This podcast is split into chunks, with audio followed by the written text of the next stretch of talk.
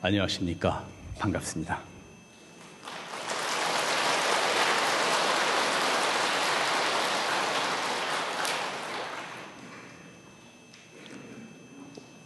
오랫동안 이 법당 불살을 하느라 임시법당에서 이렇게 간신히 했다가 이렇게 법당을 준공을 해서 이렇게 새 법당에서 법회를 갖게 되니까 참 마음이 더 긴장되고 더 새롭고 뭐 감개가 무량하다 그러나 이런 때 그런 느낌이 듭니다.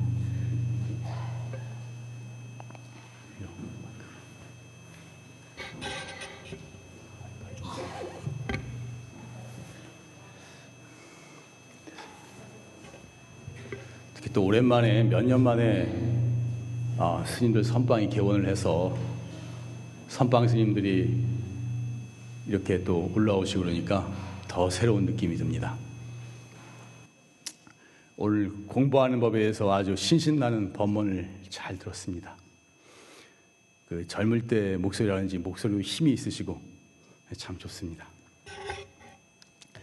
원장 스님, 아, 이사장 스님 공부 법문을 많이 들었는데 저는 공부 법문 들었으니까 또 생활 법문을 좀 해볼까 합니다. 오늘 제가 말씀드릴 주제는 화에 대한 화나는 것, 화에 대한 이야기를 하고자 합니다. 화. 어, 현대인들은 다 분노 조절 장애가 있다 그래요. 그래서 묻지마 폭력도 있고 묻지마 살인도 있고 아무 연관이 없는 사람한테 가가지고 폭력을 휘두르고 사람을 죽이기도 하고 보복 운전도 하고 운전하다 마음에 안 들면 따라다니면서 욕을 하고 괴롭히고 그래서 그것 그것이 전문가들은 그 원인이 세상이 힘들어서 스트레스가 쌓이고 짜증이 쌓여서 우울감이라든지 화가 쌓여 있어 그렇다 그런 말을 제가 들었어요. 이런 것들이 우울병이 되고 화병이 된다 그랬습니다. 근데 사실은 우리가 우울병이 있고 화병이 있는 사람만 병이 든 게 아니고 우리가 내색을 안 해서 그렇지 거의 모든 사람들이 마음의 우울한 마음, 스트레스, 남한테 섭섭한 거, 기분 나쁜 거, 화나는 거 표현을 안 해서 그렇지 다 마음에 쌓아두고 있는 거예요, 우리가. 모든 사람이 다 응어리와 화를 가슴 속에 쌓아두고 있는 것입니다. 이 화나는 거 참잘잘 다스릴 수 있으면 거의 공부가 다 된 것이다라고 말할 수 있는 것인데 그래서 부처님께서는 열에는 부처님은 다투지 않는 사람이다. 그러셔서 다투지 않는다. 부처님은 다른 사람이 나한테 화를 내고 짜증을 내고 기분 나쁜 소리를 해도 마음 자체가 동하지 않아요. 나라는 생각이 없기 때문에. 망념이 동하지 않는 것입니다. 사실 어떻게 보면 남이 나한테 기분 나쁜 소리를 했다고 해서 그것이 속에서 화나는 마음이 일어난다면 사실 그것은 어떻게 말하면 공부가 다 이루지 못한 사람, 이룬 사람이라고 할 수는 없는 것입니다. 부처님 말씀에 전쟁에서 수천 명의 적을 물리치는 것보다 자신을 이기는 자가 진정한 승리자다. 자신을 이기는 자가 진정한 승리자라고 그러셨는데 이 화내는 거 이겨낼 수 있다면 화내는 마음 잘 다스릴 수 있다면 그 마음을 뿌리채 뽑을 수만 있다면 그 사람은 공부를 다 이룬 사람이다 라고 말할 수가 있는 것입니다. 화가 나게 되면 독성 물질이 나와요. 우리의 몸과 마음에 심각한 악영향을 미칩니다. 절대로 행복할 수가 없어요. 제가 한 번 말씀드렸지만 부부싸움을 아주 심하게 죽일 듯이 한 사람을 한테서 그 숨에서 숨을 모아가지고 조사를 해보니까 그 숨에서 코브라 독보다 더 심한 맹독성 물질이 나오더라는 거예요. 동물 몇 마리는 그냥 죽이고 사람도 죽을 정도의 그렇게 심한 맹독성 물질이 나오더라는 거예요. 여러분 그렇게 심하게 부부싸움 해봤어요? 기억 안 나요? 말 안 하는 거지 뭐 다 많이 해봤지만 그, 그런데 그러니까 그렇게 심한 맹독성 물질이 나오는데 그 독한 그 독한 걸 갖다가 이 가슴에 품고 있으면 딴 사람 미워하고 저주하고 네가 잘 되나 보자 그그 마음 확 품고 있으면 그 사람이 그 사람이 상하기 전에 내가 먼저 상하게 되는 내가 먼저 죽어요. 내가 먼저 박살나게 돼 있어요. 내 몸과 마음이. 그러니까 내가 살기 위해서라도 마음을 풀어야 하는 것입니다. 화를 풀어야 하는 것입니다. 남한테 꽁한 그 마음 용서해 줘야만 하는 것입니다.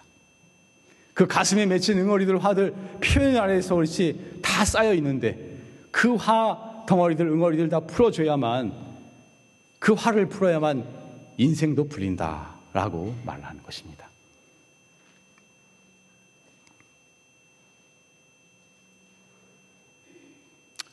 따라해 봅시다. 화가 풀리면 인생도 풀린다. 남을 미워하고 화를 품고 있으면 남이 상하기 전에 내가 먼저 상한다. 내가 살기 위해서라도 마음을 풀어야 한다. 용서해야 한다.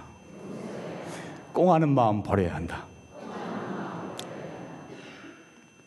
아, 항상 이런 말 하면은 제가 항상 항상 이 좀 캥겨요, 내가. 제가 항상 말씀드리지만 제가 공부가 다 돼서 이렇게 법문하는 게 아니니까 그 점 항상 양해 부탁드립니다. 화라는 것은 쌓은 공덕을 일시에 무너뜨리고 앞길을 막는 업장이 되는 것입니다. 남하고 사이가 참 좋고 잘 나가다가 화 한번 심하게 내보세요. 그동안 몇 년간 쌓은 거 와르르 한순간에 다 무너지는 거예요. 화를 내게 되면 또 자꾸 화내게 돼요. 더 크게 화날 일이 생겨요. 그래서 슬픈 일, 안 좋은 일이 자꾸 일어나게 되는 것입니다. 원망한 마음을 원망하면 원망할 일이 생기고 감사하면 감사할 일이 생긴다고 제가 말씀을 드렸는데 원망하는 마음 품고 있고 남 미워하는 마음 품고 있고 화내는 사람 보세요. 계속 화낼 일이 생겨요. 더 화내게 돼요. 예전에 땅콩 회양이라고 거기 뭐 대학 대학 아니 이름 말하면 안 되지. 거기 그 비행기 거기 재벌 딸이 그거 뭐 자기 회사 직원을 비행기에서 쫓아내고 그런 일이 있었는데 그 사람은 화를 내서 스트레스를 풀다 보니까 자꾸 더 심하게 화를 내야만 그게 풀린다는 거예요. 그게 악습이 반복되면서 더 화내게 되고 화내게 되고 그런 사람이 행복할 수가 있겠습니까? 악행이 악행을 부르는 이 엄정한 이치가 무서운 것입니다. 우주는 같은 기운을 불어린다 그랬거든요. 내가 감사하는 마음 가지고 남을 남을 축원하는 마음을 가지면 감사하는 기운을 끌어들이는 것이고 감사한 일이 생기게 되는 것이고 남을 원망하고 남 미워하고 화를 내면 또 화를 내는 일 원망할 일 괴로운 일이 또 불러들이게 되는 것입니다. 화가 났을 때는 제일 먼저 의식적으로 심호흡을 해야 돼요. 그 순간에 안정을 취해야 되는 바로 그 바로 화난 그 순간에 실수를 하기 때문에 그 순간에 잘못을 범하기 때문에 화가 났을 때는 제일 먼저 할 게 뭐냐? 의식적인 심호흡을 해야 하는 것입니다. 우리 용화사 다니면서 공부하시는 분들은 이 단전호흡 연습을 많이 해가지고 이게 일반인은 잘 안 되지만 우리 용화사 다니시는 분들은 잘 될 거라고 생각을 합니다. 화가 났을 때는 호흡을 가다듬어야 돼요. 숨을 깊이 들이마셨다가 내쉬고 깊이 들이마셨다 내쉬고 한 15번 정도 내쉬면은 일단 그, 그 심한 화가 어느 정도 안정이 되는 것입니다. 그리고는 되도록 그 자리를 피해줘야 돼요. 그 자리에 계속 있어서 마음의 안정을 유지할 것 같지만 이 보통 사람들은 쉽지가 않습니다. 그 자리를 피하고 한 15분 정도 지나면 마음이 안정된다고 했습니다. 특히 극도로 화가 났을 때 인생을 살다 보면 극도로 화가 나는 때가 있어요. 정말 격분하는 때가 있는 것입니다. 당장 그 사람 죽이고 싶을 정도로 분노가 치미는 그런 순간을 경험할 때가 있는 것입니다. 그런데 이때에는 반드시 명심해야 할 것이 절대로 말이나 행동을 해서는 안 된다는 것입니다. 이때, 이때 말이나 행동을 하면 반드시 후회하게 되는 것입니다. 이, 이런 것을 누가 가르쳐만 줬어도 우리가 큰 실수를 하지 않을 수가 있는데 특히 그 시간이 1분 30초. 1분 30초 동안은 격분했을 때는 1분 30초 동안은 이 우리 신경계라든지 이, 게 완전히 곤두서 버린대요. 우리 이성으로서 통제가 안 된다는 거예요. 공부가 다 된 사람이 아니라면. 그렇기 때문에 1분 30초 동안은 절대로 말이나 행동을 하면 안 됩니다. 그때 말이나 행동을 하면 크게 후회할 말과 행동을 하게 되고 평생의 상처가 될 그런 말과 행동이 나올 수가 있는 것입니다. 큰 잘못을 저지를 수도 있는 것이고. 그러니까 극도로 화났을 때는 절대 말하지 말는다. 반드시 후회하게 되니까.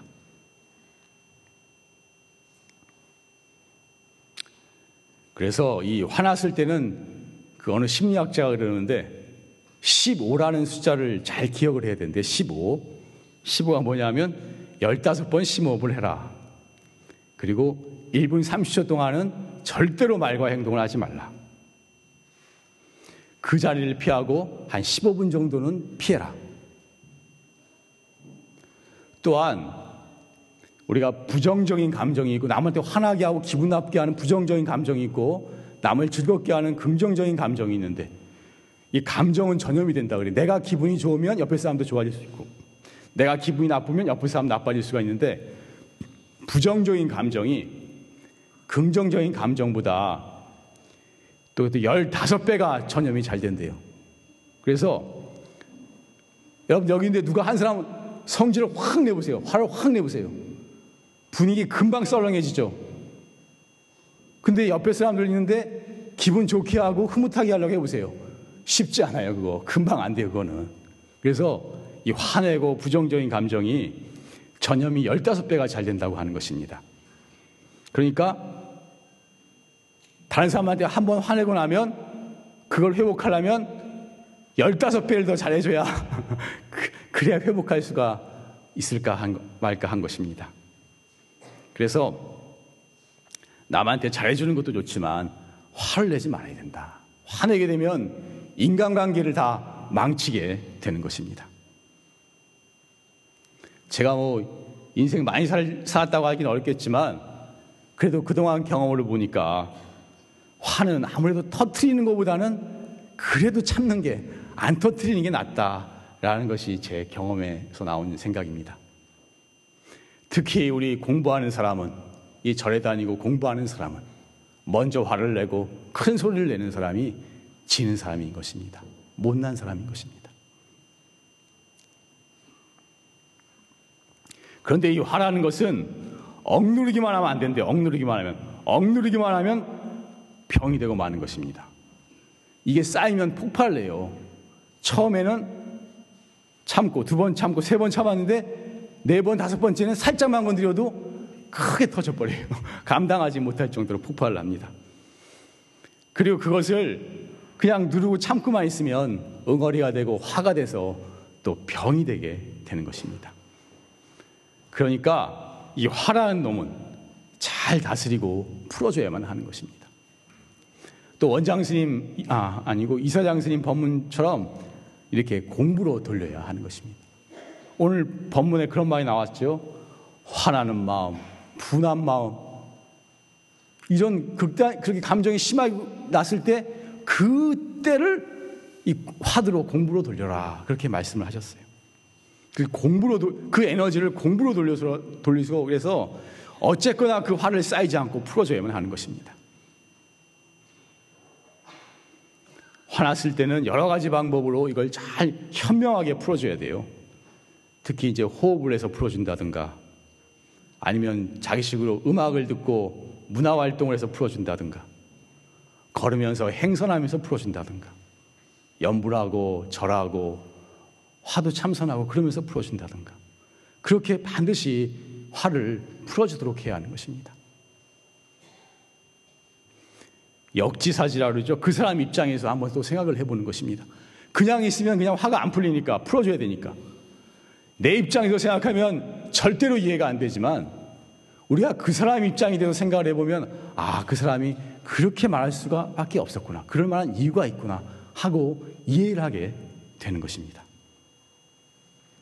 또한 생각해보면 나도 화날 때 이렇게 힘든데 그렇게 화가 터, 지는 사람은 그 사람도 굉장히 고통받고 있다는 것을 우리가 알 수가 있는 것입니다.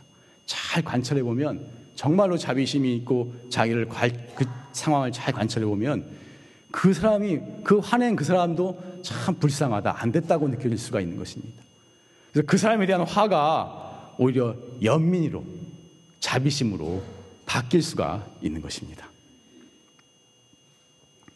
우리가 보통 화가 나게 되면 그 화를 남의 탓으로 돌립니다. 남의 탓으로.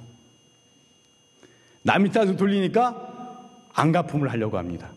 받은 것보다 더 세게 갚아주려고 반드시 그런 마음을 품습니다.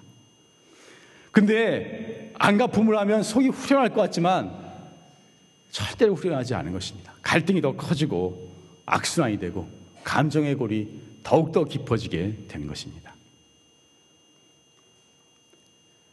이 안갚음할 마음을 버려야 하는 것인데 우리가 가만히 통찰을 해보면 화난 원인이 그 사람이 남이 잘못해서가 아니고 내 마음 속에 그 어리석고 화나는 화의 씨앗이 있다는 것을 알 수가 있는 것입니다. 가만히 통찰을 해보면.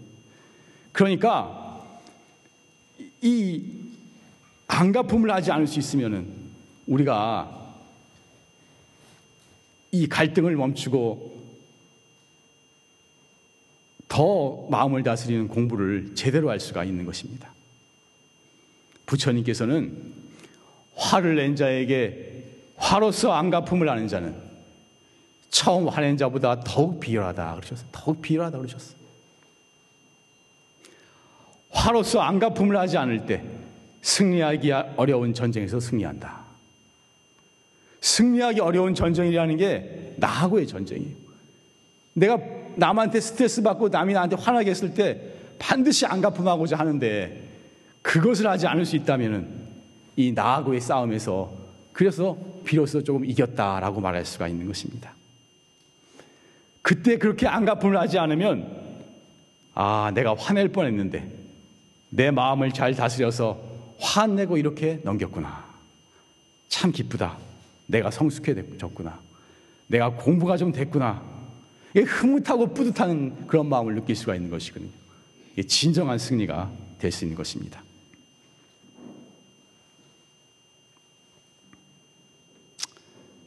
이것도 한번 따라해 봅시다. 화를 낸 자에게 화로서 안갚음을 하는 자는 처음 화낸 자보다 더욱 비열하다. 화로서 안갚음을 하지 않을 때 나하고의 전쟁에서 승리한다.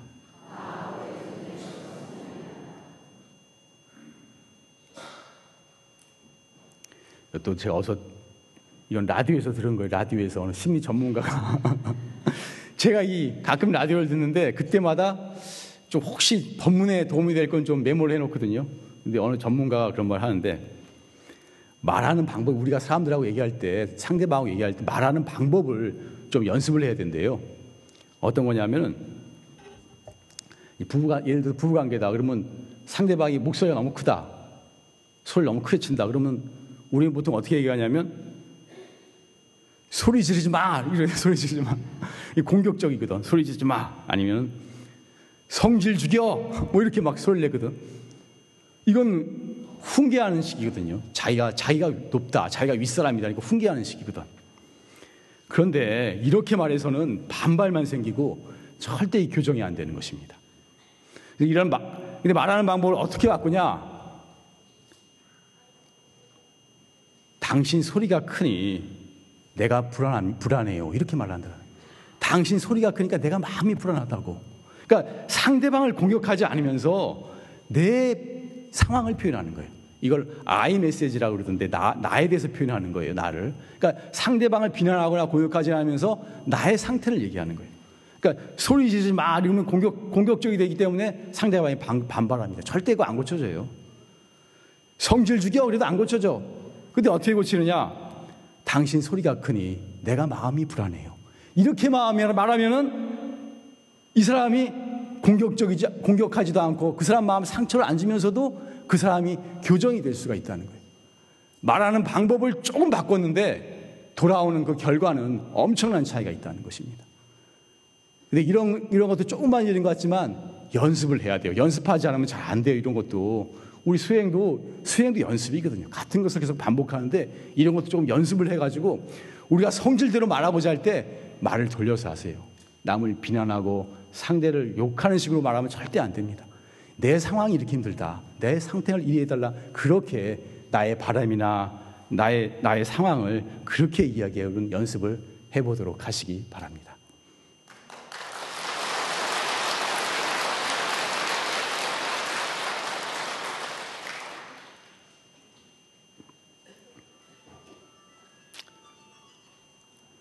화라는 것은 터트리면 업이 되고 터트리면 업이 되죠. 업을 짓게 돼요. 참으면 병이 됩니다. 참으면 가슴 속에 눌러둔 병이 돼요. 근데 그 화를 잘 알아차리고 잘 다스리면 큰 수행이 또 될 수가 있는 것입니다. 아까 법문에도 그 화났을 때 그것을 화나는 이놈이 무엇인고 이렇게 공부를 돌리라고 그러셨는데 화났을 때 마음이 동요되지 않고 항상 자신을 잘 이겨낼 수 있으면 이것은 이미 공부가 많이 된 사람입니다. 그런데 그렇게 되려면 그냥 안 돼. 절대로 그냥 안 됩니다. 이것은 제 경험상으로 저도 잘 안 되지만 제 경험상으로는 공부에 어느 정도 힘을 얻지 않고는 이게 잘 안 되게 돼 있습니다. 일시적으로는 좀 돼도 제대로 근본적으로 될 수가 안, 될수가 못하는 것입니다. 그러기 위해서 우리는 꾸준히 정진하고 꾸준히 공부를 해야만 하는 것입니다. 이 화를 다스린 수행에 몇 가지가 있는데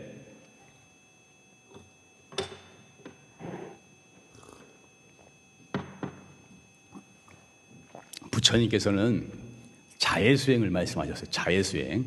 지난 시간에 자해수행에 대해서 잠깐 얘기를 했죠. 부처님은 사람도 화나가지고 부처님한테 항의하고 대들려는 사람도 부처님 앞에만 오면 그 마음이 스르르 풀려버렸어요. 화를 내지 못했어요. 동물도 부처님을 해치려고 왔다가 부처님 앞에서는 무릎을 꿇었어요. 다들 아시겠지만 부처님의 원수죠. 부처님을 해치려고 했던 대받았다가 그 술 먹은 코끼리를 풀어가지고 부처님을 해치려고 했는데 그게 날뛰던 코끼리가 부처님 앞에 와서는 무릎을 꿇었어요. 그런 게 한두 번이 아니에요. 부처님 당시에는.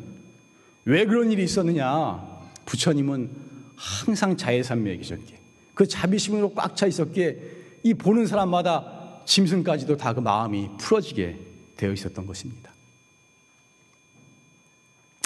부처님의 원수라고 할 수 있는 대받았다가 부처님을 그렇게 해쳤지만 우리 부처님께서는 그 사람한테 그대는 앞으로 부처님이 될 것이라고 수기를 주셨어요. 다들 아실 거예요. 그래서 부처님을 해치고 불교의 원수를 지었지만 그런 심각한 악연을 지었지만 그 인연으로 해서 결국은 성불하게 되는 그런 인연을 맺게 되었다 하는 것입니다. 그래서 제가 또 말씀드릴 것은 불법학원, 이 부처님 법학원은 선연을 믿으면 제일 좋겠지만 선연이 안 되더라도 악연이라도 맺어두면 결국은 제도받게 되고 결국은 성불의 길로 가게 된다는 것입니다. 아예 불법하고 인연이 없는 사람은 영웅, 영, 그 수많은 세월이 지나도 이 불법에 들어오고 수행의 길로 들어올 기약이 없는 것입니다.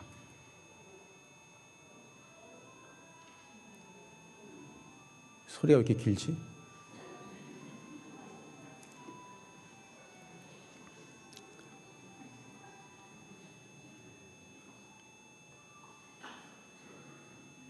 그래서 악연이라 할지라도 불법과 인연을 맺으면 제도, 가 된다는 사실을 우리가 기억하고 있으면 설사 나를 괴롭히는 사람이 있고 나를 화나게 하고 나에게 스트레스를 주는 사람이 있다 할지라도 그 사람도 내가 공부하는 사람이니까 나하고 인연을 맺어서 나한테 비록 악연이라도 인연을 맺었지만 그 인연을 인연을 위해서 결국 그 사람도 불법의 인연이 되고 불법으로 제도되리라 이런 마음을 갖게 되는 것입니다. 그래서 여러분들 누가 많이 힘들게 하고 많이 고통스럽게 하고 많이 힘들게 하는 사람이 있으면 그때 하는 말이 그거예요. 일단 악연도 인연이다. 이 사람이 나한테 악연을 주고 있지만 이 악연도 인연이에요. 악연도 인연이다. 이렇게 한번 말을 하는 것입니다. 터트리고 좀 해소를 하고 그리고 그 사람에게서 자해수행으로 그 사람을 위해서 축원해 줄 수 있어야 하는 것입니다. 이 인연에 의해서 저 사람도 이제 불법에 깊이 인연이 되기를 어려움에서 벗어나 행복해지기를 마침내는 모든 중생을 제도하는 부처님이 되시기를 이렇게 큰 마음으로 축원해 줄 수 있어야 되는 것입니다. 이렇게 자해수행을 하게 되면 그 축연으로 지금은 분명히 악연이지만 그 축연으로 그 악연이 결국은 선연으로 좋은 인연으로 바뀌게 되는 것입니다. 내 마음이 이런 자비심을 가지게 있으면 그 사람이 결국 나에게 조복되게 되는 것입니다. 그 사람한테 안 갚음을 해서는 절대로 조복되지 않는 것입니다. 날 따르지 않아요. 내가 오히려 훨씬 더 큰 마음으로 그 사람을 축원해주고 포용할 수 있을 때 오히려 그 사람이 결국은 나한테 조복되고 나를 따르게 되는 것입니다. 이 자유수행 이, 이 부분 한번 따라해 봅시다. 악연도 인연이다. 이 인연에 의해서 저 사람이 불법에 깊이 인연이 인연이 지기를. 어려움에서 벗어나 행복하기를. 마침내 모든 중생을 제도하는 부처님이 되시기를.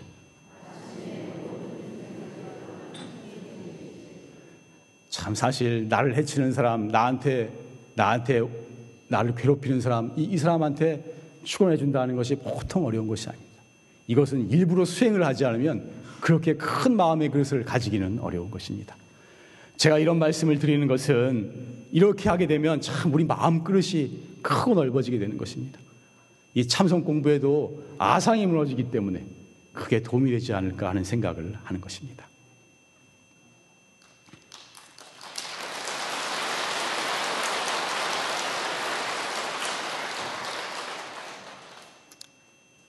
그리고 단전호흡도 잘하면은 이 화를 극복하는 데 많은 도움을 줍니다.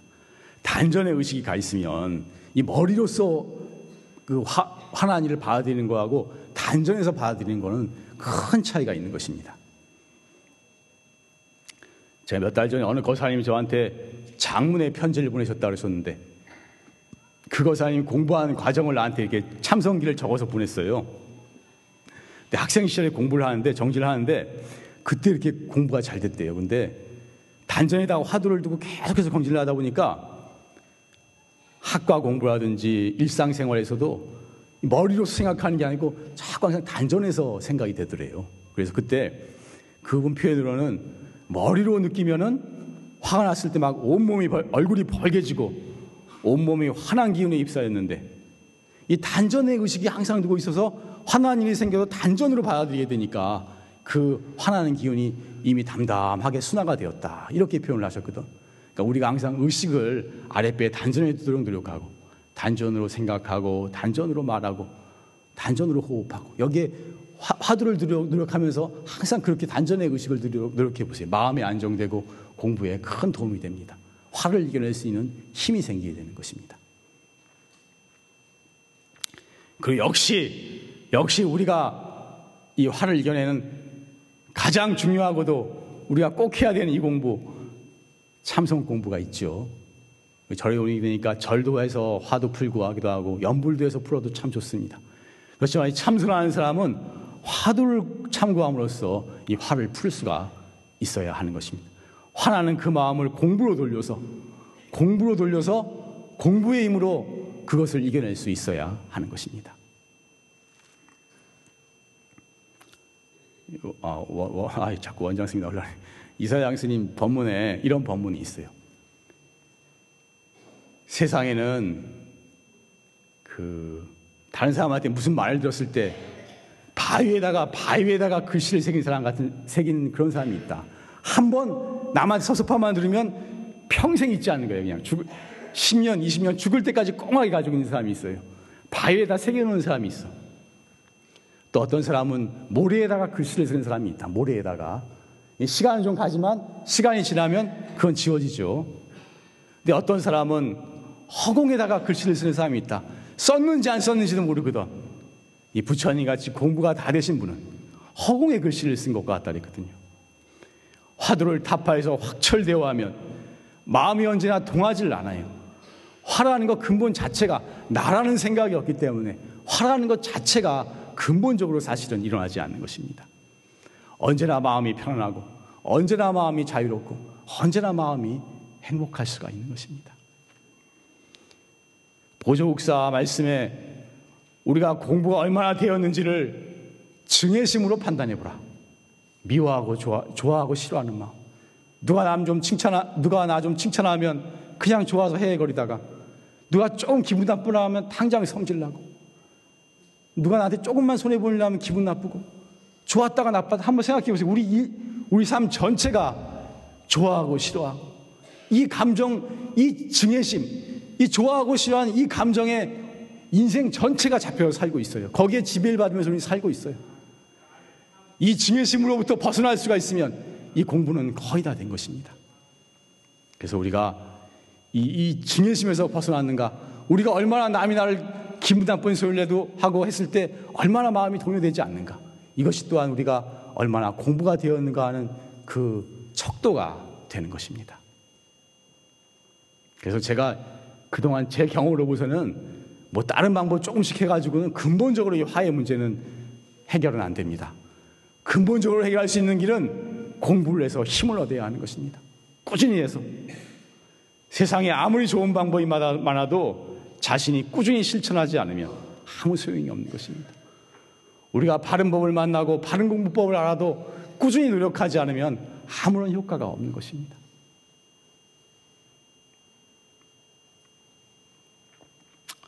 그래서 오늘 제가 화에 대해서 이야기를 했습니다. 그러니까 우리가 화라는 것이 나고 기분 나쁜 일이 생기고 일생 그런 일이 계속 반복되어야 돼 있거든요. 그때 항상 현명하게 대처해야 된다. 그때 참지 못하고 화를 터뜨리고 남하고 싸우고 이러서는 후회한 일이 생기기 때문에 가슴에 쌓아둬서도 안 되고 그것을 심호흡을 하면서 잘 다스리고 화났을 때는 말과 행동을 자제하고 남과 입장을 바꿔서 생각해보고 안 갚은 말 그 마음을 버리고 또한 공부를 공부로 돌려서 항상 마음의 증애심을 이기는 이 공부에서 힘을 얻어서 이 화를 잘 이겨내고 힘이 있는 공부인이 되도록 노력을 했으면 좋겠습니다. 예, 마치겠습니다.